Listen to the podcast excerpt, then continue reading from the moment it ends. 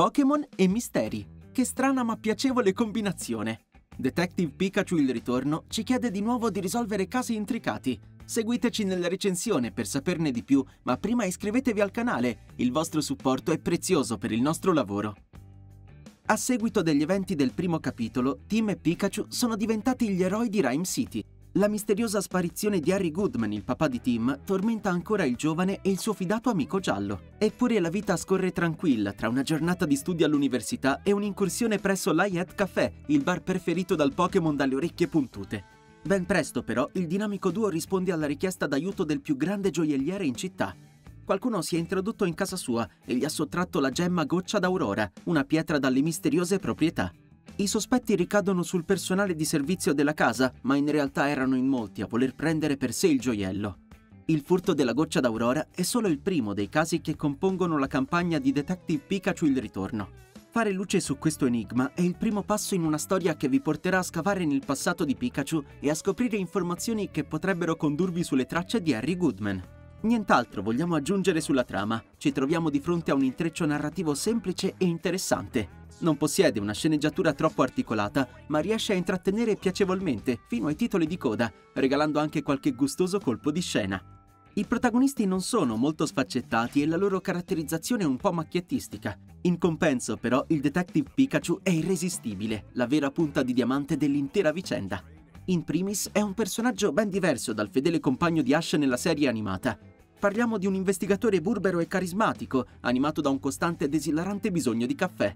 Quello di Detective Pikachu Il Ritorno è un racconto apprezzabile, adatto a tutte le età e perfettamente in linea con il target di riferimento.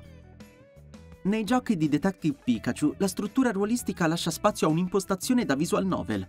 Lunghi dialoghi affiancano momenti di deduzione logica per risolvere i casi proposti. Ci sono poi anche semplici quick time event da eseguire nei frangenti più votati all'azione. Anche Detective Pikachu il ritorno, quindi presenta un'ossatura del gameplay piuttosto ridotta, non sempre capace di tenere lontana l'ombra della ripetitività. Partiamo dalle sezioni esplorative. La Rhyme City che fa da sfondo alle avventure di Tim e Pikachu è suddivisa in aree a compartimenti stagni. A loro volta le diverse zone ospitano alcuni edifici esplorabili e qualche NPC da interrogare per ottenere informazioni utili a risolvere il caso in atto. La scelta di limitare in questo modo le zone di ricerca degli indizi si traduce in una semplificazione delle indagini. Queste fasi sono caratterizzate dalla presenza costante di messaggi a schermo che espongono sempre la prossima mossa da compiere, il che le fa sembrare a tratti pilotate. Anche le fasi investigative, che ricalcano le dinamiche delle avventure grafiche punta e clicca, offrono un livello di sfida tarato verso il basso. Più volte ci siamo trovati a dover scovare oggetti posti in porzioni ben visibili dello schermo o nascosti in modo discutibile. Composti da estese conversazioni, gli interrogatori non permettono di influire sugli sviluppi del racconto. Dopo aver raccolto sufficienti indizi e prove per completare il capitolo in corso, è possibile aprire il taccuino del detective e lanciarsi in brillanti deduzioni. Non aspettatevi di generare sviluppi negativi in caso di conclusioni errate, il sistema si limita a eliminare gradualmente le opzioni inesatte fino a lasciare solo quelle corrette sullo schermo. Le fasi d'azione sono costituite per la maggior parte da quick time event assegnate a un unico tasto e quindi piuttosto elementari. Sono presenti inoltre alcune missioni secondarie, dalla risoluzione di quiz sul mondo dei Pokémon alla ricerca di personaggi scomparsi, che però non garantiscono ricompense. A variegare leggermente l'esperienza ci pensano i momenti in cui il nostro Pikachu può collaborare con altri Pokémon. Grazie alle capacità delle creature, infatti, può risolvere alcuni enigmi ambientali. Per fare un paio d'esempi, il fiuto di Growlit riesce a individuare oggetti nascosti nello scenario. Arrampicarsi sulla testa di un Darmanitan, invece, significa poter usare la sua forza bruta per abbattere muri e aprire nuovi percorsi.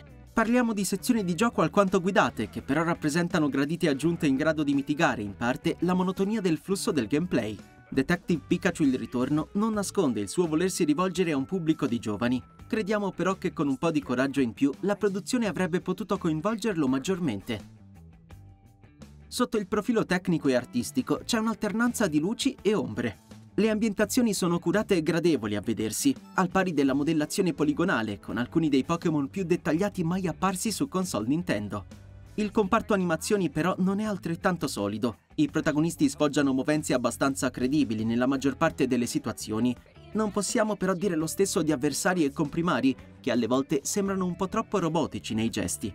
La palette cromatica dai colori vividi e vibranti contribuisce alla creazione di un'atmosfera leggera e scanzonata che ben si sposa con il tipo di narrazione. Buono pure il comparto sonoro, tra un doppiaggio in inglese tutto sommato piacevole e musiche adeguate al tipo di situazioni proposte. In definitiva, Detective Pikachu il ritorno vanta una trama che potrebbe allettare i fan più sfegatati del mondo dei Pokémon, però è caratterizzato da un impianto ludico un po' scarno che si inserisce nel segmento di mercato delle avventure grafiche a stampo investigativo pensate per un pubblico molto giovane. Il target di riferimento è quindi piuttosto chiaro, ma solo a tratti riesce a centrare l'obiettivo che si è prefissato.